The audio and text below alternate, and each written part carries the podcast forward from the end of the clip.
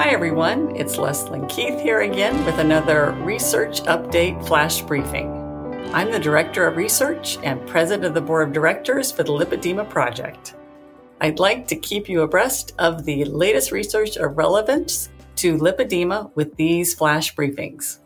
Today, I'd like to tell you about a paper by a group of researchers from Germany, Finland, and Switzerland. They were led by Gunther Felmerer of Germany. The paper is called Increased Levels of VEGF-C and Macrophage Infiltration in Lipedema Patients Without Changes in Lymphatic Vascular Morphology. It was published in the peer-reviewed journal Scientific Reports in July 2020. The aim of the study was to examine and describe the tissue and lymphatic vasculature involvement in lipedema.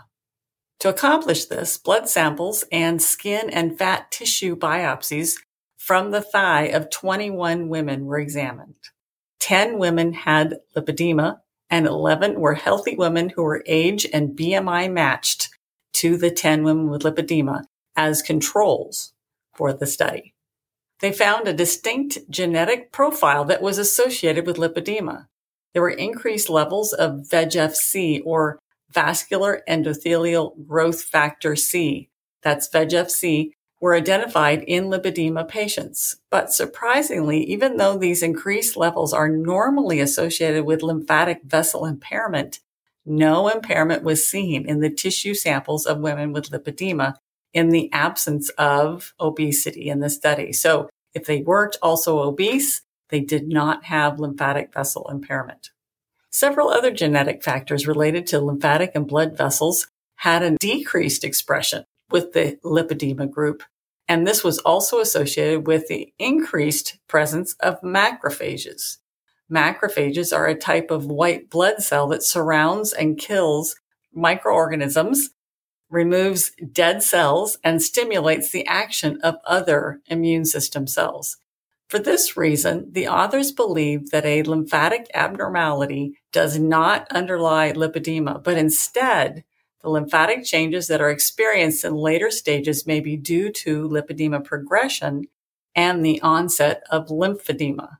The authors also believe that there is an increased inflammatory response in lipedema as evidenced by the higher levels of macrophages that are seen. They also suggest that further research should focus on discovering the role of macrophages in lipedema development and particularly in their role in adipose tissue metabolism. This paper is important for women with lipedema because despite the small sample size, the results strongly suggest that edema or swelling may not be associated with the development of lipedema, but actually may be a function of later progression of the disease and the onset of obesity and lymphedema. The results also suggest the presence of a chronic inflammation and immune response in lipedema due to increased levels of macrophages present. This study provides really another piece to the puzzle of lipedema. Thank you so much for joining me today. If you haven't already subscribed to our daily flash briefings of tips, tools, and research about lipedema, you can subscribe at Apple, Spotify, Amazon Alexa, or here at this website, lipedema-simplified.org slash flash, where you'll find an archive of all of our flash briefings. Thanks for listening, and I hope you'll join us again next time for another research update flash briefing.